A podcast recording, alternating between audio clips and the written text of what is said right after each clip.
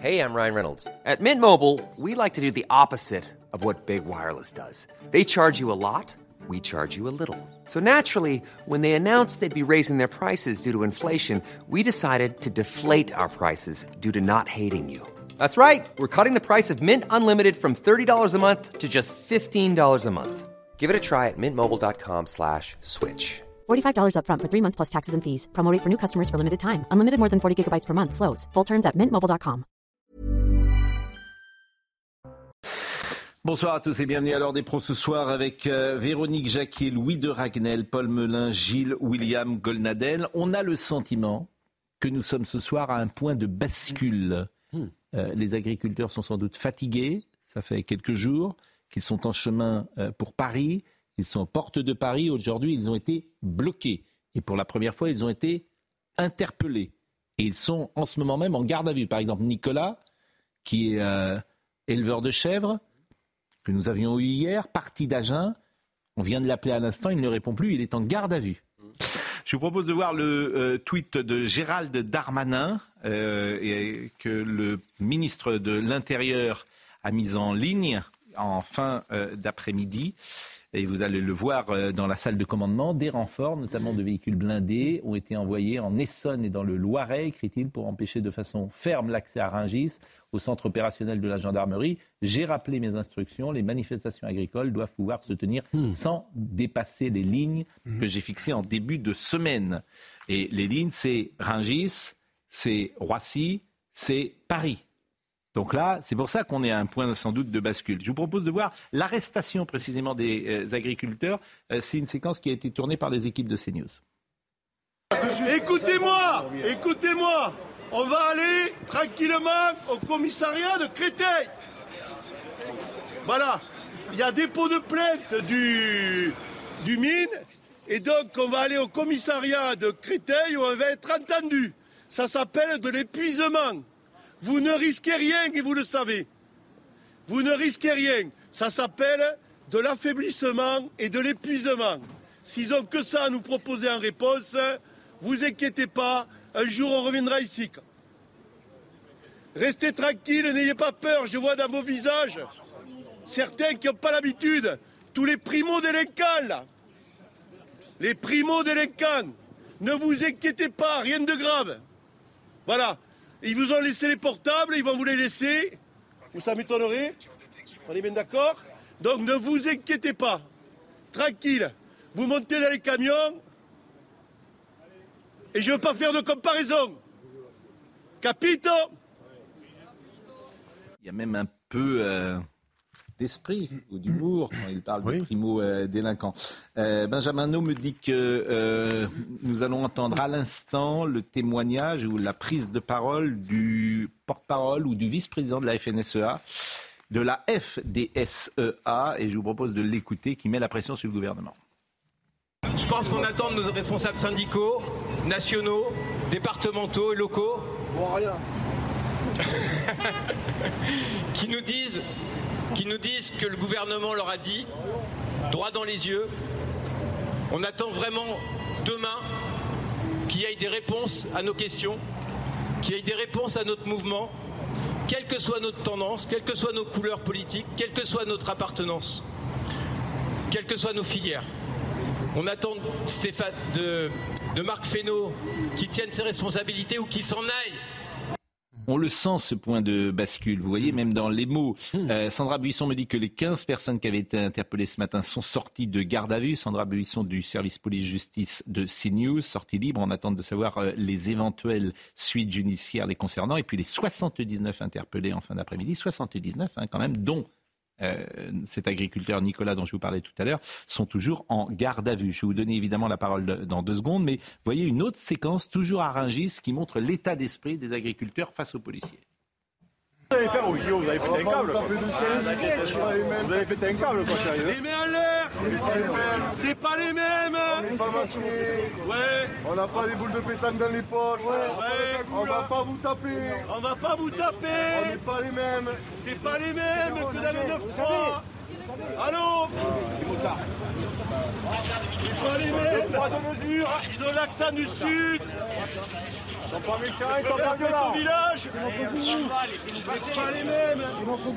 C'est très intéressant ces séquences. C'est très important.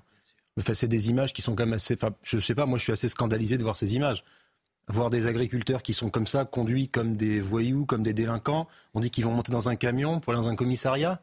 Enfin, je sais pas si moi, je sais pas si vous partagez mon indignation là-dessus. Moi, je suis scandalisé. Je pense que la place d'agriculteur, c'est tout, sauf dans un fourgon de police pour aller dans un commissariat. C'est pas la place d'agriculteur, c'est pas la place des gens qui nous nourrissent, c'est pas des délinquants. Surtout lorsqu'on sait que leur colère est légitime et que pour la première fois, on voit ce qui se passe en Europe. Mais oui. C'est la boîte de Pandore qui s'est ouverte. Et évidemment, si vous étiez à leur place, vous feriez la même chose. Évidemment. Vous essaieriez de faire avancer votre cause, les folies normatives de l'Union européenne, les dingueries écologiques. On ne parle pas de la même chose. C'est pas la même chose. On parle de quoi ? En tout cas, c'est leur revendication. On parle de quoi ? Non mais, je vous trouve un brin démagogique. Ah non. Si, je vous trouve. Non, dites pas ça. Ah si. Chaque mot étant pesé.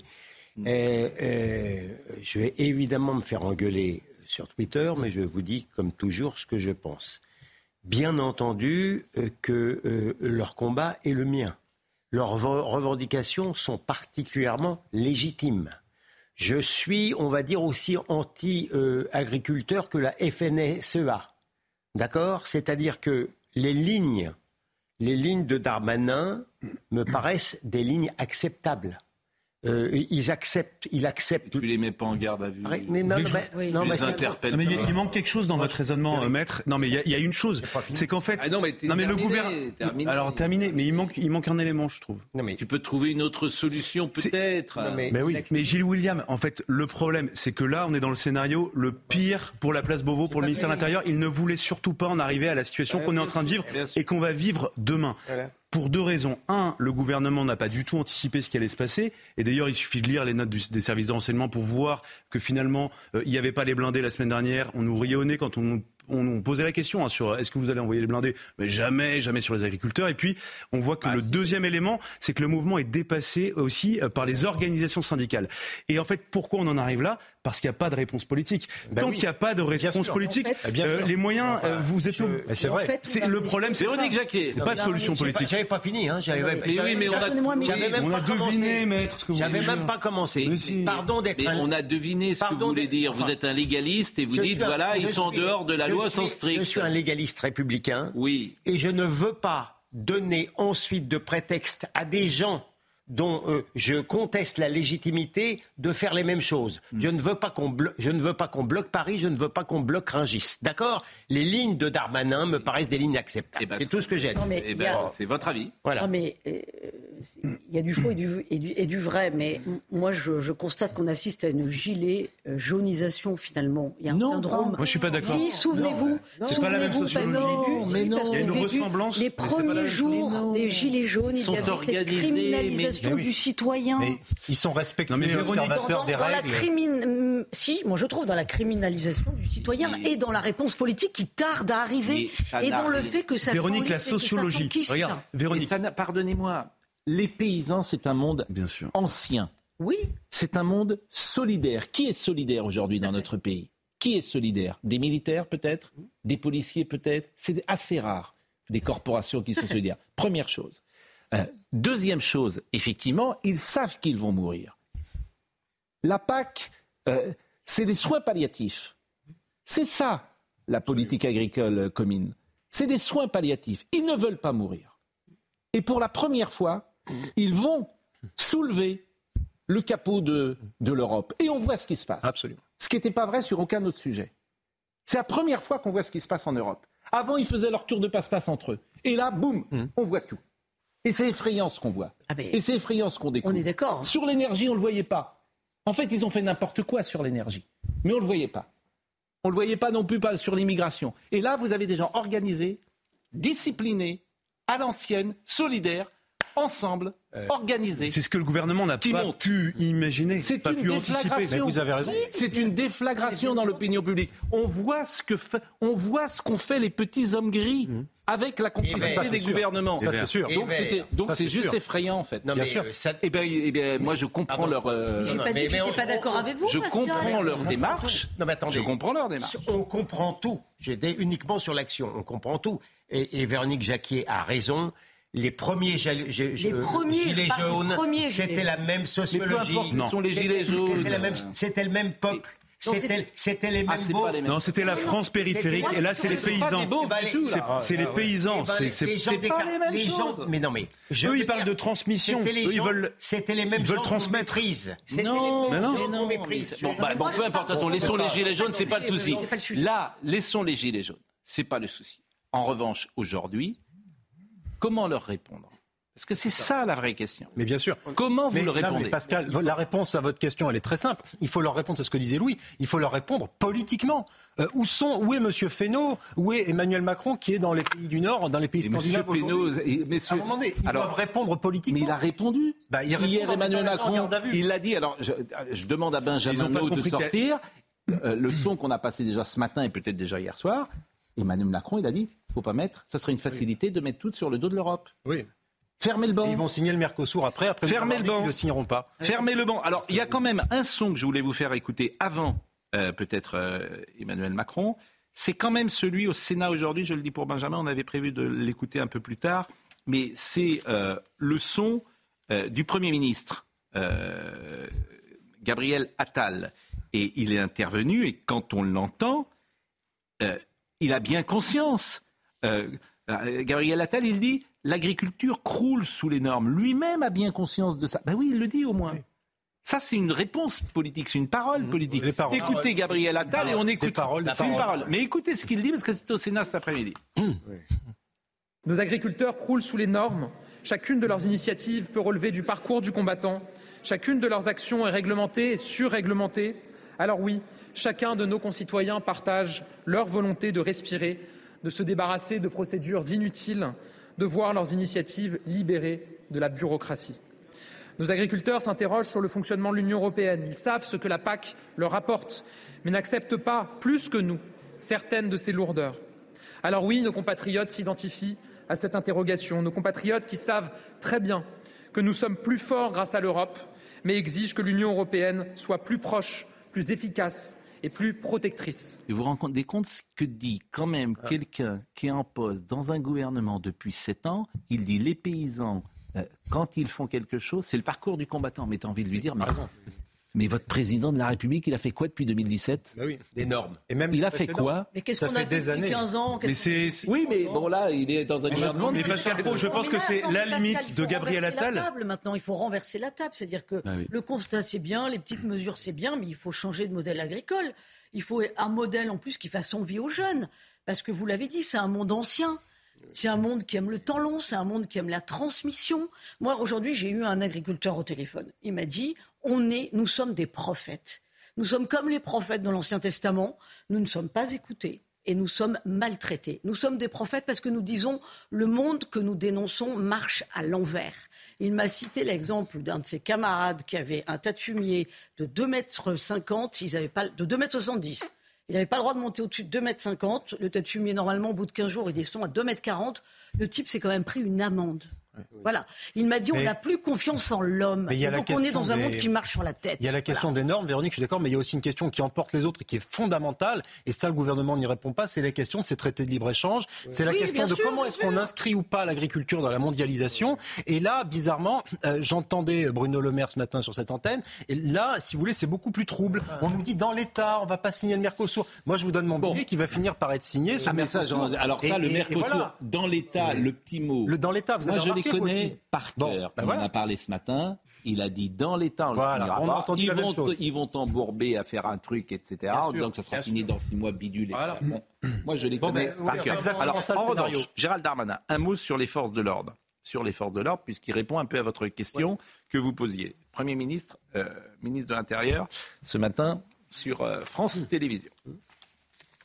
Tout le monde s'accorde à dire que leur mécontentement est légitime et qu'ils sont très souvent à plaindre nos agriculteurs français. Néanmoins, Et pardon de vous poser la question que je pose absolument à tous les ministres ces jours-ci, à laquelle aucun ne répond, mais aux Français qui n'arrivent pas à aller bosser le matin, qui passent des heures dans leur voiture, qui arrivent en retard partout, qui ont des bouchons parce qu'il n'y a pas de respect de l'ordre public. Vous répondez quoi? Non mais vous ne pouvez pas dire qu'il n'y a pas de respect de l'ordre public, il y en a un. La manifestation, c'est un cadre constitutionnel. Vous ne m'avez pas posé la question lorsque il y avait à Sainte-Soline des gens qui ont bloqué tout un département comme celui des Deux-Sèvres. On vous posait quelques questions à l'époque. Il y a deux poids, deux mesures. Bon ben voilà, moi je constate que ceux qui travaillent dur, oui, ceux qui ne s'en prennent pas aux forces de l'ordre, qui respectent le bien public, ils ont le droit de manifester comme les autres. Il est hors de question de considérer les gens qui travaillent de la même façon que les délinquants.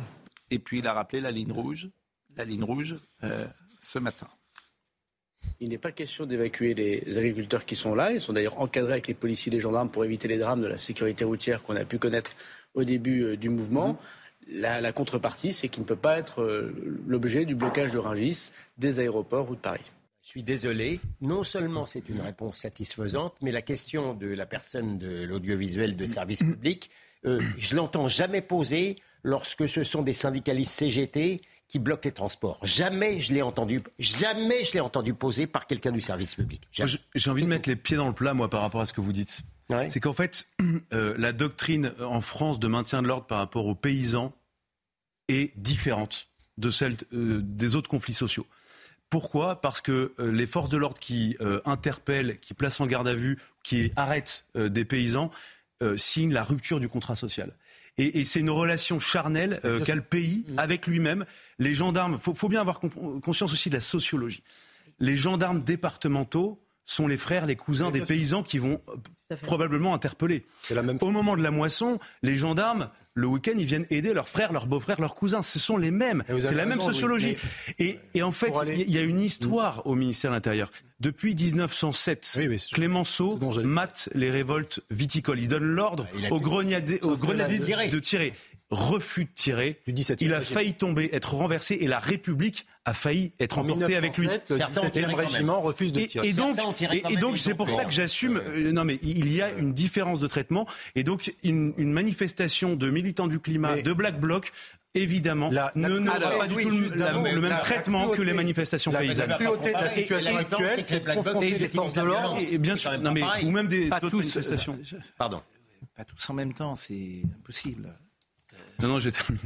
J'ai été un peu long. La cruauté de la situation, c'est que tant que le gouvernement ne donnera pas de réponse politique au sujet et qu'il se contentera, entre guillemets, de donner du mousquet et d'envoyer la police, deux sociologies, je suis d'accord avec vous, un peu similaires, la même France, vont devoir s'affronter, ce qui est un signal et un message terrible. Parce qu'aucun gendarme ou policier n'a envie d'aller tirer des flashballs. Ils ne peuvent pas. Je ne sais pas comment ils vont résoudre ça pour les raisons que je vous ai dites tout à l'heure. Ces gens savent qu'ils vont mourir. Exactement. Ils n'ont plus rien à perdre. Ils ne demandent pas un droit. Ils ne demandent pas des rustines. Je ne sais pas comment le gouvernement va sortir de ça, parce qu'en fait, ça fait 40 ans qu'il fait le contraire. Et il ne peut pas se désavouer. Et il te faisait ça, il t'embourbait. Vous avez parfaitement raison. C'est-à-dire que les populations, on ne leur a pas donné leur avis, on ne leur a pas demandé leur avis, pardonnez-moi. Et on a fait ça dans le dos. Mais comme on fait dans le dos avec l'immigration, comme on fait le dos avec l'énergie, c'est-à-dire on découvre l'Europe. Bien sûr. Cette séquence nous fait découvrir l'Europe. Vous avez raison. Donc ça va, il y aura... Et à 6 mois de l'élection européenne, eh ben, les choses doivent changer, je suis désolé. Vous avez raison. Ça me paraît... Les Français doivent être pour le moins dans la boucle sur ces décisions qui sont prises. Ah ben, elles ne nous appartiennent plus. Il y a quelque chose d'intéressant d'ailleurs, Pascal, c'est que le mouvement des agriculteurs touche bon nombre de pays européens tout de même. Hein. La Belgique, l'Allemagne, les Pays-Bas, la Roumanie et bon nombre de problématiques sont partagées avec celles des agriculteurs français. Hein. Le prix des carburants, les normes, l'inflation des normes, l'écologie poussive, etc. C'est la même défiance contre la technostructure.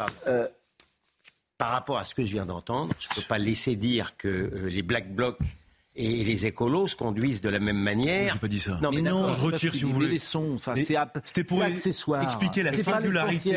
C'est très différent. Mais c'est pas l'essentiel. Mais c'est pas l'essentiel. L'essentiel, c'est ce qu'on dit là sur l'Europe. Vous trompez. En ce moment, les agriculteurs, on le vend. C'est pas le sujet. Bon, alors. Heureusement qu'on n'a pas le droit de s'interrompre les uns les autres ici.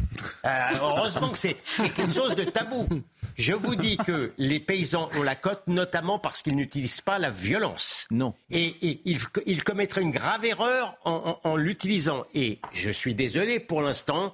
Il ne faut pas non plus exagérer. Monsieur Darmanin ne se conduit pas de manière ignominieuse parce qu'il met un blindé ou parce qu'on met un type en garde à vue. Gilles-William, j'essaie d'être équitable avec tout le monde. Ce que je veux vous dire, c'est que ce que vous dites est vrai, mais ce n'est pas l'essentiel du sujet. Oui. L'essentiel du sujet, par exemple, c'est ce que Loïc Le Floch, Jean, pendant que nous parlons, m'envoie un petit texto. Il me dit... Vous avez raison. La solution, c'est que nous ne voulons pas d'une Green Deal. On détricote comme ce que l'on a fait avec le nucléaire. Bah oui. J'ai fermé Fessenheim et c'est l'heure de remettre en question le pacte vert. C'est le pacte vert, c'est les 50 mesures à Bruxelles que l'on va imposer aux agriculteurs. Et c'est une nouvelle inflation normative. Ça, pardon de le dire pour être nuancé, c'est beaucoup plus grave ça, et le Floch a raison, plutôt que la PAC, parce que la PAC, il y a à boire et à manger. On ne peut pas dire que toute la PAC, ça soit mauvais. Je vous renvoie à un article très intéressant du Figaro de ce matin, où il disait qu'il y a certaines choses qui sont profitables. William, on donne 20 et quelques milliards à la PAC et il nous en retourne 11 milliards. Je ne dis pas le contraire. Mais je ne dis pas le contraire. Tout n'est pas... Mais je suis d'accord. Mais là, on a fait marche arrière, par exemple, sur le nucléaire. Il y a quelque chose qui circulait sur les réseaux sociaux. On voit Gabriel Attal parler en 2018. Il était très content que François de Rugy arrive parce qu'il lui demandait de réduire la part du nucléaire. On était à 50% avec François Hollande qui faisait n'importe quoi. Bien sûr.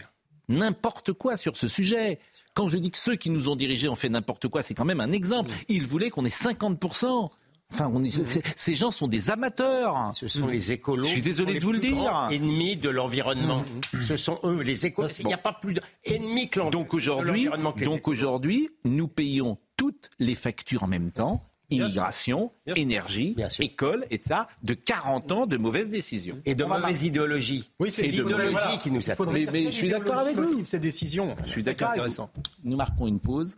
Et nous revenons. Oui, comme ça, vous pourrez vous calmer un peu. Mais j'ai vu que vous aviez une page dans Paris Match. Écoutez, vous à nouveau, vous offensez ma modestie. Oui, mais c'est important parce que votre livre, que vous d'ailleurs on sourit, mais vous auriez préféré, on l'a dit hier, jamais écrire ce livre. Ce livre est parmi les plus vendus, sinon le plus vendu sur Amazon. Et j'ai vu qu'il y avait une grande page dans Paris Match qui vous est consacrée. Absolument. Paris Match qui sortira demain avec à la une les agriculteurs. D'ailleurs, je ne sais pas si Benjamin Nau va pouvoir nous montrer la une de Paris Match. À tout de suite. On écoutera le président de la République dans quelques instants qui chante. Il a chanté aux Champs-Élysées, il est en Suède, donc il a pris... D'accord. Il était hier soir à un dîner officiel, et puis aujourd'hui il a chanté le répertoire de Joe Dassin. On l'entendra dans quelques instants, mais tout d'abord quelques échanges, notamment à l'Assemblée nationale, entre Francis Dubois et Madame Prisca Thévenot, qui, comme vous le savez, est porte-parole du gouvernement. Notre ferme France brûle, et vous regardez ailleurs. Votre gouvernement, avec l'aide de l'Europe et de son écologie normative, prépare le plus gros plan social jamais vu. Ce ne sont pas les annonces faites vendredi avec une botte de paille en guise de pupitre ou les 5 petites minutes d'hier dans votre discours de politique générale qui suffiront à calmer la colère de nos agriculteurs. Vous espériez un état de grâce, vous voici en état de siège. Attendez la colère des paysans, sauvez notre agriculture, notre souveraineté alimentaire, il y a urgence. Je pense qu'il y a deux démarches et deux attitudes ici. La première consiste à chercher des coupables en permanence et une autre à trouver des solutions. Je pense qu'ici, dans cette belle institution, nous devons nous attacher à trouver des solutions. Non, ce n'est pas la faute de l'Europe. Non, ce n'est pas la faute de ce gouvernement, ni même des anciens gouvernements qui avaient jadis voté une certaine loi, la loi LME, qui donnait les pleins pouvoirs à l'époque à la grande distribution. Et ce que est venu conforter effectivement et réparer les lois Egalim votées par cette majorité. Je pense qu'aujourd'hui, sur les différents sujets que vous avez énoncés, que ce soit les clauses miroirs, les négociations commerciale, oui, nous sommes au travail, nous sommes à la manœuvre. Le Premier ministre a fait un certain nombre d'annonces vendredi dernier. Il était encore hier soir, avant-hier soir et ce matin avec les représentants syndicaux et nous continuerons à travailler. Et sur cela, eh bien oui, je vous demande de nous rejoindre dans ce travail, dans cette volonté d'avancer pour ces femmes, pour ces hommes qui travaillent au quotidien pour prendre soin de leurs bêtes et de leur territoire. Nous vous attendons, la porte est ouverte. Il faut attendre le Conseil européen de toute façon, parce que c'est ça qui va décider et qui va être décisif. Et Emmanuel Macron... Je ne sais même pas s'il sera décisif dans la contestation sociale. En tout cas, il va être... c'est quand même demain, il va se passer des choses. Le Mercosur... C'est intéressant quand même ce que va dire le président de la République. C'est important de voir ce qui va se passer. Mais jusqu'à présent, ce que ne dit pas Mme Thévenot et ce que n'a pas dit M. Fesneau, le ministre de l'Agriculture, il nous parle à l'envie de souveraineté alimentaire, de souveraineté nationale, etc. et de souveraineté européenne. Ce sont les mêmes qui, il y a quand même quelques semaines et quelques mois, ont signé tous les accords de libre-échange, mais tous ceux qui passaient avec le Chili, avec la Nouvelle-Zélande, avec le Canada, avec le Japon. Donc si vous voulez, aujourd'hui on nous dit souveraineté, on va protéger les agriculteurs, on se berce de mots et de grandes formules, mais on fait le contraire à Bruxelles de ce qu'on dit à l'Assemblée nationale devant les Français. Moi, je trouve que ça, ce n'est pas sérieux. Et c'est ce que vous disiez tout à l'heure, Pascal. Tant qu'il n'y aura pas ce changement, si vous voulez, total de paradigme et de réflexion, on va rester en boucle sur ce qu'on fait depuis 40 ans et qui amène aujourd'hui à la contestation des agriculteurs. Moi, j'ai un peu le sentiment que les agriculteurs n'attendent pas que des réponses techniques. On le voit bien. C'est un problème qui est difficile à expliquer. Les agriculteurs à qui on demande, ils ont du mal, même tellement le problème est vaste. Et je pense qu'on leur... Ils attendent une réponse civilisationnelle et on leur offre une réponse romantique. Et c'est ça le problème. C'est-à-dire que les agriculteurs aujourd'hui qui manifestent, ils voient alors tout le monde de la France Insoumise au RN, c'est la déclaration d'amour quasiment à l'agriculture, l'éloge. Mais ils ne voient pas d'avenir surtout, quand je dis ils savent qu'ils vont mourir, ils ne voient pas d'avenir et ils ne voient pas de perspective. Mais je suis d'accord avec vous. Donc c'est ça, c'est pour ça qu'il faut une parole politique forte. Toute la PAC, depuis que la PAC existe, il y a 1 million de paysans qui ont disparu. Voilà. 1 million, donc ça ils le savent. Faut le rappeler, ça. Et rappeler des chiffres, donc ils le savent. Vous savez ce qu'a dit la journaliste d'Europe 1 qui suivait, qui était pendant 3 jours sur un tracteur, elle devait rentrer à Paris. Et il lui a dit, c'est la première fois depuis 10 ans qu'on me pose une question et qu'on me demande ce que je pense de ma vie. Bien sûr. Bon, dernier passage sur ce chapitre, c'est Aurélien Trouvé, qui est député, Trouvé, qui est député de la NUPS, qui a interrogé Bruno Le Maire. Depuis une semaine, c'est le festival des promesses creuses pour répondre à la colère des agriculteurs. Ils vous demandent de les protéger des importations à prix cassés, mais depuis 25 ans, l'Europe avec la France multiplie les accords de libre-échange avec un but, gagner des marchés pour les grands groupes de l'industrie et des services, en décimant l'agriculture française. Vous devez convoquer un Conseil européen, retirer le mandat de la France des négociations de tous les accords de libre-échange en cours, à commencer par le Mercosur. Oui ou non, le ferez-vous ? Tout d'un coup, la France insoumise découvre qu'il y a des paysans en France. Après avoir proposé des augmentations de taxes, des augmentations d'impôts, des durcissements de règles et des durcissements de normes, vous venez au soutien des paysans et des agriculteurs. Il n'est jamais trop tard pour bien faire. S'agissant du Mercosur, Madame Trouvé, je vous rappelle qu'il n'y a qu'un seul État en Europe, par la voix du président de la République, qui s'oppose à la signature en l'état de l'accord Mercosur. C'est la France et c'est le président de la République. Il y a un agriculteur avec qui j'ai échangé qui m'a dit avant j'étais un producteur, j'étais payé pour le travail que je faisais. Aujourd'hui on me donne des subventions. Je suis un gardien de square. Voilà ce qu'il m'a dit. Je suis un gardien de square. Très juste. C'est terrible d'entendre ça. Donc là, ça rejoint ce que vous dites. Ce ne sont pas des mendiants. C'est-à-dire que c'est une question de dignité. Oui, bien sûr. C'est une question de travail, de dire mon travail est en train de mourir. Mais enfin, pour en revenir quand même à la réponse qui est quand même excellente de M. Le Maire à la députée insoumise. Ah bon, vous trouvez excellente là ? Ah oui. S'il y a vraiment des gens qui ont accentué le malheur paysan, ce sont ces gens-là, alliés aux écolos, qui font que les normes françaises sont encore plus dures que les normes européennes. Je suis désolé. Bon, le président de la République. Les hommes gris de Bercy. Le président de la République, il est en visite d'État en Suède, vous le savez, pour 2 jours. Il a été accueilli avec face. Ce voyage aurait une importance particulière, notamment pour mettre l'accent sur l'innovation. Donc hier soir, il y avait ce dîner d'apparat qui paraît en décalage quand même lorsqu'on voit ces images avec la vie des agriculteurs, mais je ne veux pas non plus sombrer ou tomber dans la démagogie la plus facile. Mais c'est vrai que lorsqu'on voit ces images et ce qui se passe en France, ça peut évidemment étonner, disons-le.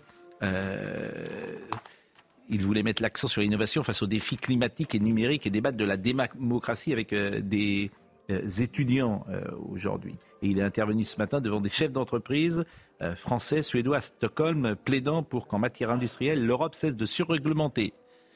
Découvre effectivement le Pérou à Orléans, si j'ose dire, le président de la République. Et puis, alors, il y a cette séquence, puisqu'il a chanté aux Champs-Élysées, la célèbre chanson de Joe Dassin, Il a vanté des investissements croisés en croissance à un niveau historique, des échanges et des biens, mais il a chanté. Donc je vous propose, écoutons le président chanter.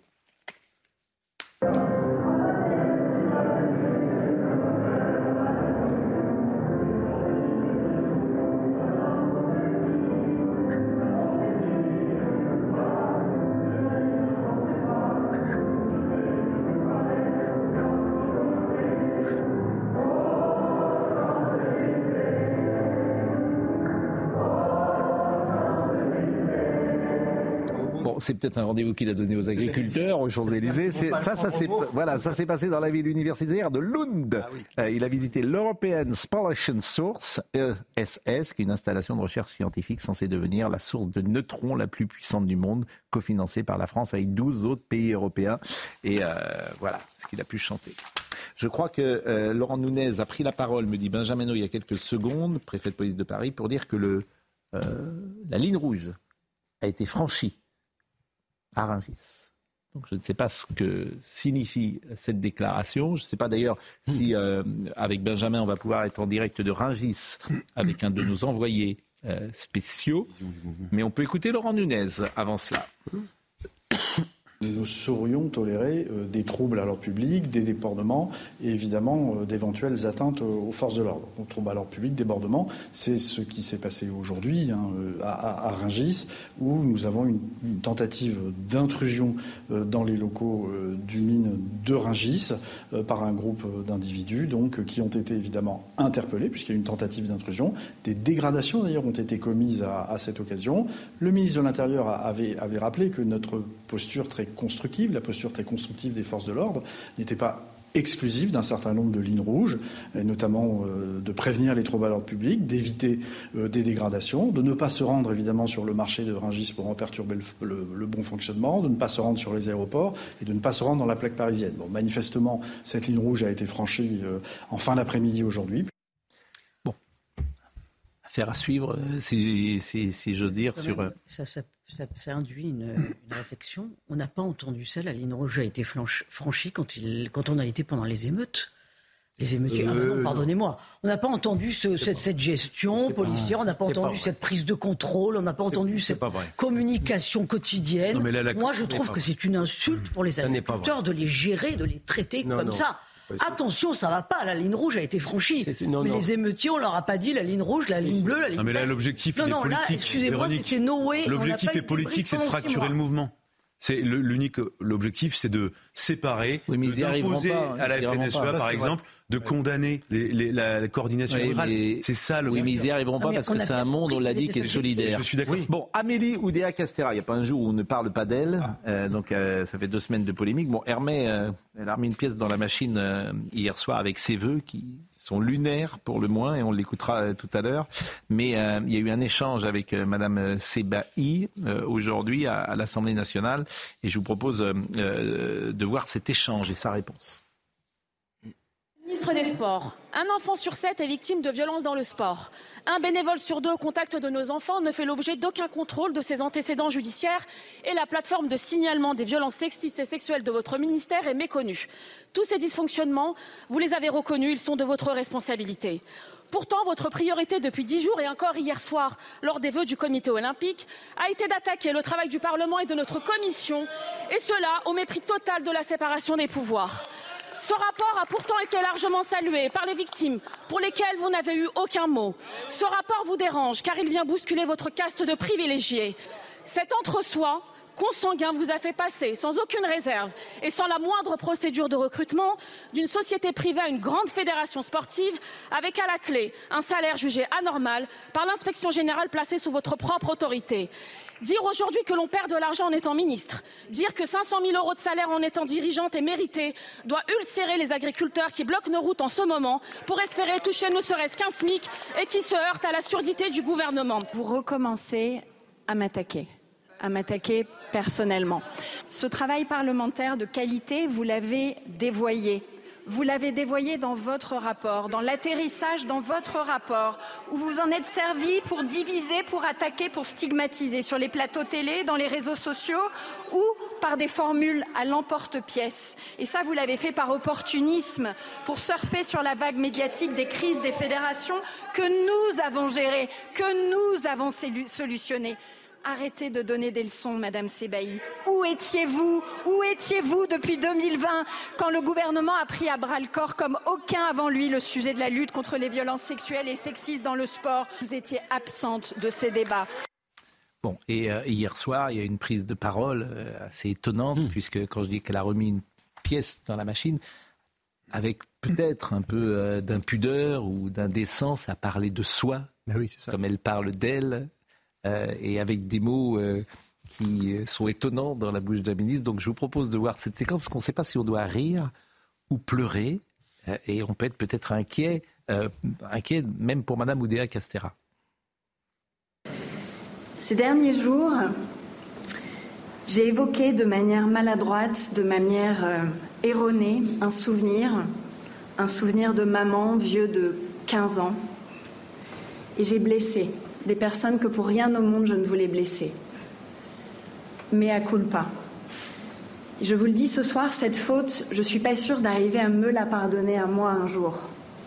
Et au-delà de la faute, ce que je veux vous exprimer, c'est que c'est pour moi une meurtrissure.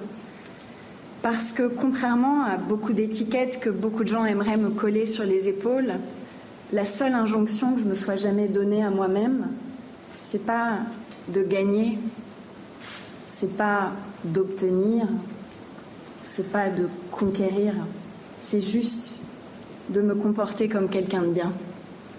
Et c'est pas ce que j'ai fait. Et ce que j'ai découvert, c'est que de l'évocation maladroite, erronée, fautive d'un souvenir qui faisait un écho sincère à la réalité vécue par tant de familles, en fait, il peut jaillir un torrent. Un torrent qui éclabousse tout, jusqu'aux choix les plus intimes. Une mécanique qui voudrait balayer tout ce qui a été construit, qui voudrait salir tout ce qui peut l'être. Journal intime de Amélie Oudéa-Castera. Oui. Moi. Puis c'est un peu le spectre aussi de l'américanisation de la vie politique. Vous savez, la vie politique aux États-Unis, c'est quand même très centré sur soi, c'est très le narratif, la communication en permanence. Là, j'ai l'impression qu'il n'y a que ça. Même Gabriel Attal, dans son discours de politique générale, quand il dit « je suis né en 1989 », bon, on s'en fiche un peu. Enfin, après tout, qu'il soit né en 89, en 86 ou en 83, moi je m'en fiche. Ce que je veux savoir, c'est comment est-ce qu'il va résoudre le problème des agriculteurs. Il ne dit pas que son année est la meilleure. Je ne sais pas, c'est peut-être une bonne année pour le vin, mais je ne sais pas pour les premiers ministres. Excellente année 89. 89-90. À 89-90 pour le vin, c'est excellent. Mais voilà, je trouve qu'il y a quand même une espèce de délire autocentré qui n'est pas au niveau, et c'est encore pire chez Madame Oudéa-Castera, qui nous dit qu'il faudrait compter le nombre de mois et de jeux et de moi-même dans son discours. Ouais, alors, je pense qu'on serait assez surpris. Ouais. D'abord, ça n'invalide pas du tout ce que tu viens de dire et que j'approuve, mais d'abord, elle m'inspire, peut-être à tort, de la commisération, réellement. Mais il y a surtout ce que si je pouvais la conseiller, mais maintenant c'est trop tard, ce plaisir un peu morbide de la mortification. Ça, vraiment, l'exercice renouvelé de l'autocritique, d'abord c'est mauvais. C'est pas quelque chose qui vous touche particulièrement. Never explain, never complain. Vous n'êtes pas concerné par ça. Mais je veux dire, non mais... En tant qu'avocat, par opportunisme, si je pensais que c'était payant, je le ferais bien volontiers.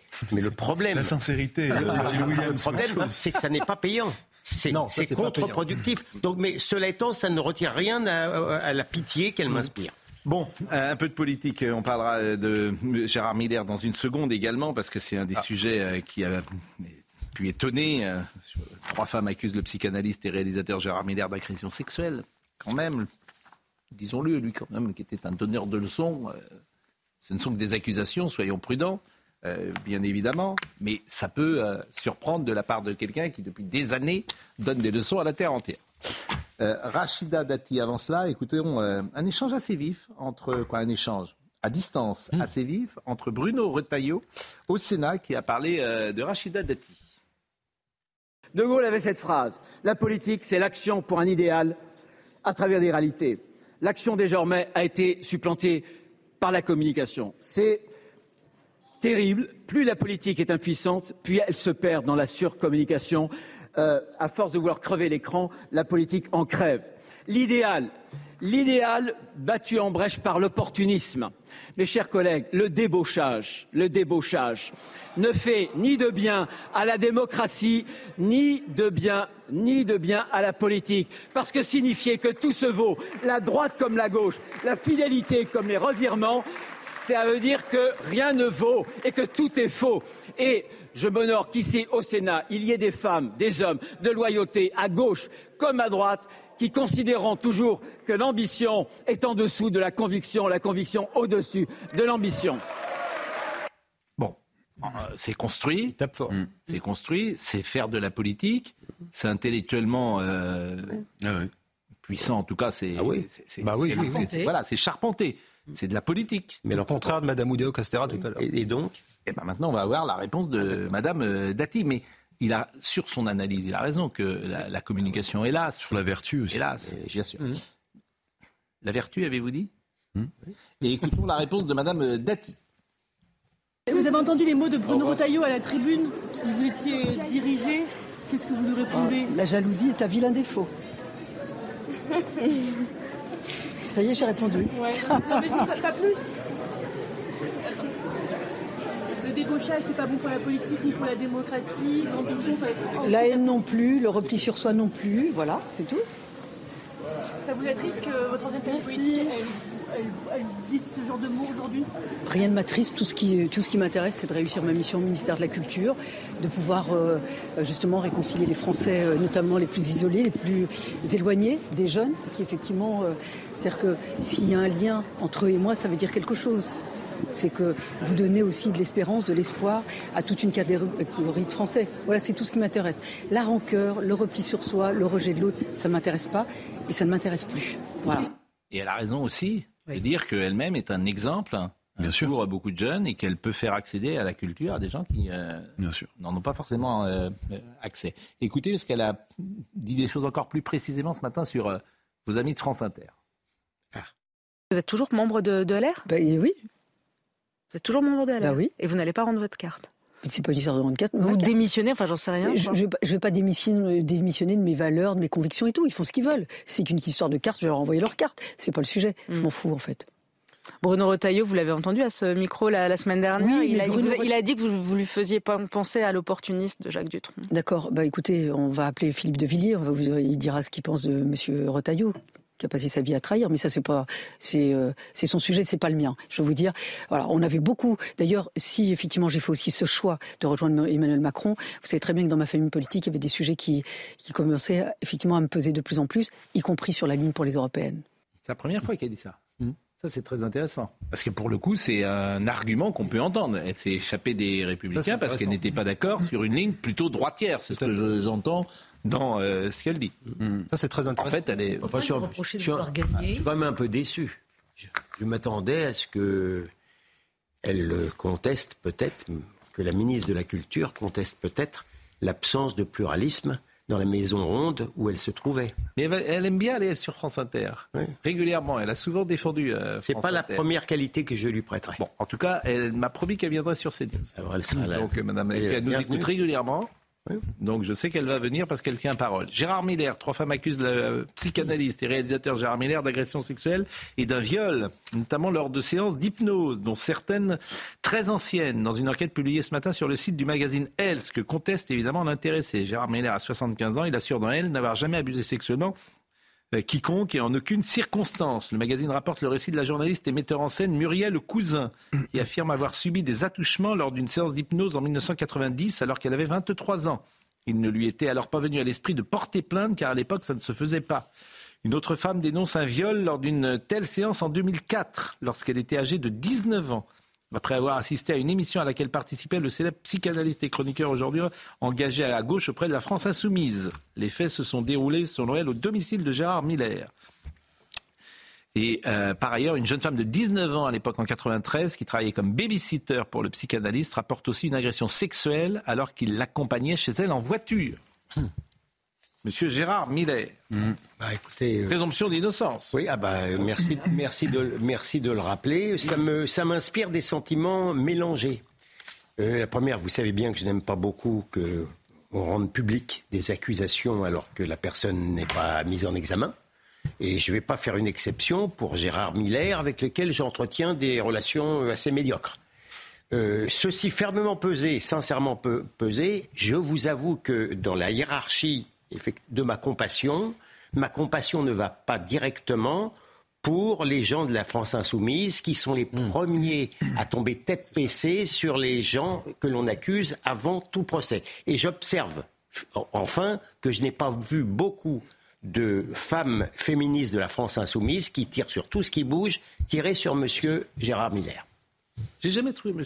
Miller particulièrement sympathique à chaque fois. Je partage votre opinion. Non, il est même très désagréable. Je trouvais vraiment une forme de morgue. Et... Moi, j'ai débattu avec lui toutes les semaines pendant 2 ans. Mais il est satisfait de lui. Je peux vous en parler. Il est très satisfait de lui. J'ai toujours trouvé qu'il paraissait méchant. Je ne sais pas s'il l'est. Il a un frère... très intelligent. Ah, mais il n'est pas idiot, Gérard Miller. Oui, je n'ai pas dit qu'il était bête, j'ai trouvé qu'il n'était pas gentil. Non, mais je vous confirme que partagez votre impression. Maintenant, Et surtout, moi, je rejoins tout à fait ce que dit Gilles-William, et je ne ferai pas ce que lui a fait. C'est-à-dire que lui, il tirait systématiquement sur les ambulances avant même que certaines personnes étaient condamnées. J'ai un souvenir en mémoire des débats où je trouvais que ses condamnations étaient ignobles. Oui. Et je lui disais, et d'ailleurs je pense qu'il ne m'apprécie pas particulièrement non plus.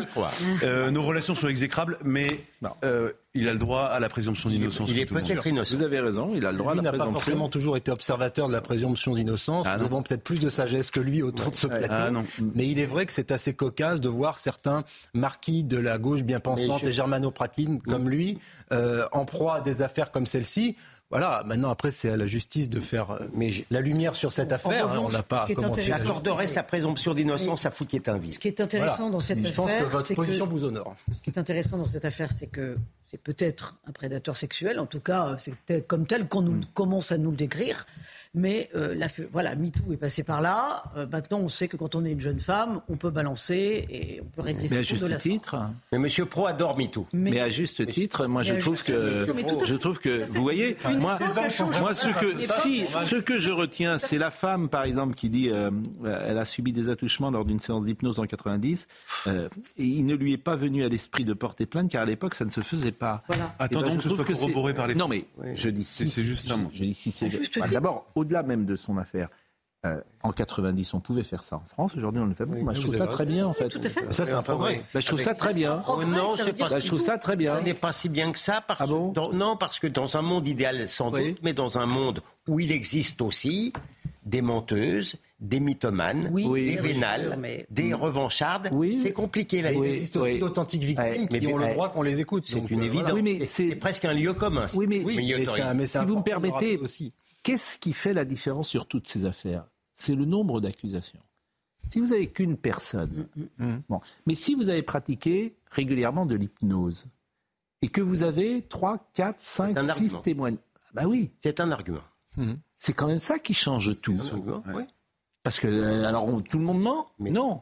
Moi, le nombre est décisif. Si vous n'avez qu'une personne... Là, je vous assure que je n'aurais pas eu la même position si on n'avait eu qu'une.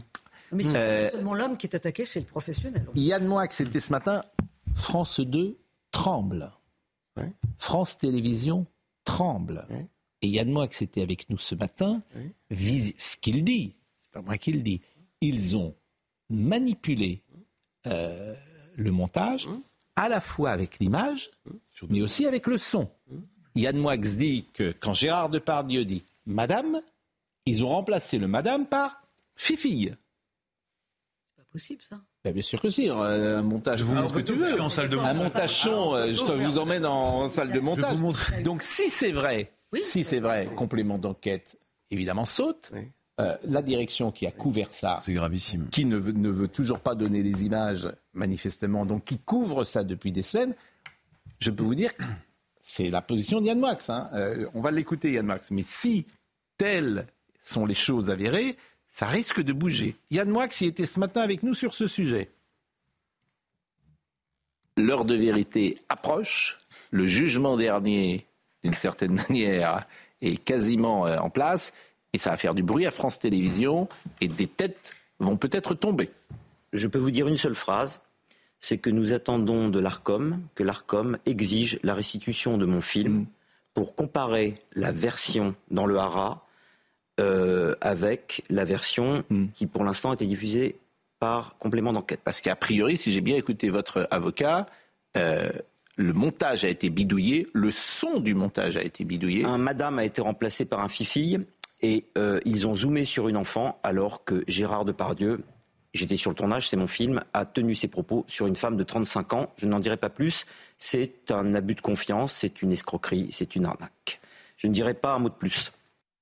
Parce que tout le monde a fait son commentaire sur cette séquence dite sexualisée jusqu'à François Hollande à France Inter qui est venu condamner lui allègrement, toujours prêt à condamner les uns et les autres avant d'avoir d'autres éléments.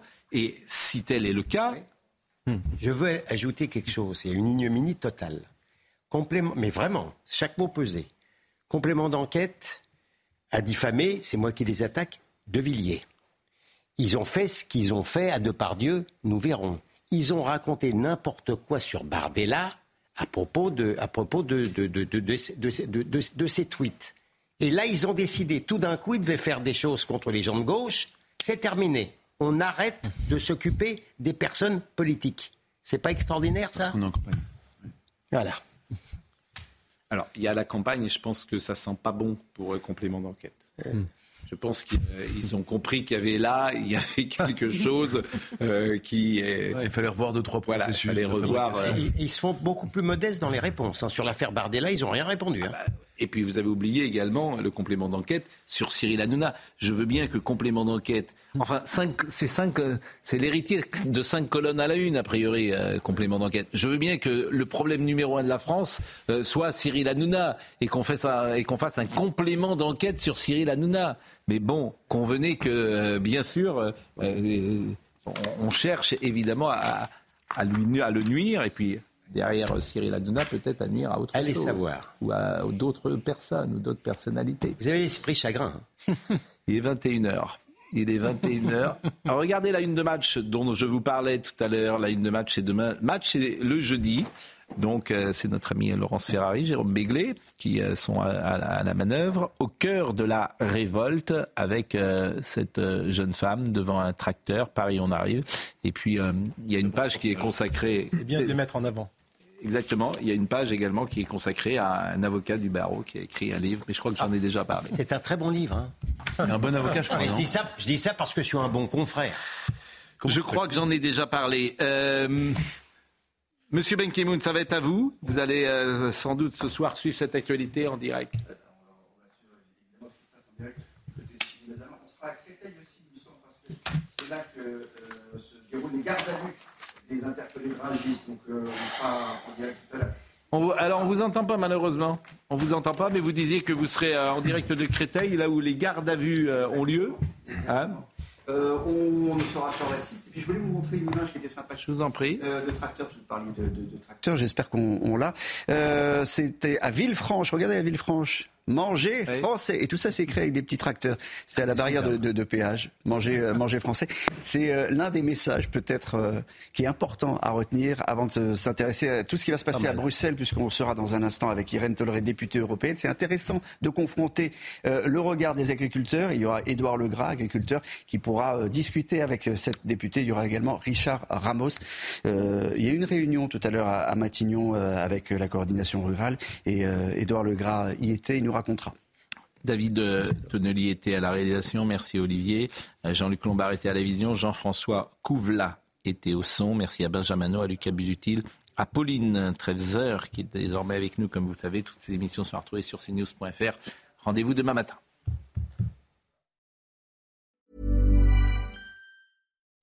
When you make decisions for your company, you look for the no-brainers. If you have a lot of mailing to do, Stamps.com is the ultimate no-brainer. Use the Stamps.com mobile app to mail everything you need to keep your business running with up to 89% off USPS and UPS. Make the same no-brainer decision as over 1 million other businesses with Stamps.com. Use code PROGRAM for a special offer. That's Stamps.com, code PROGRAM.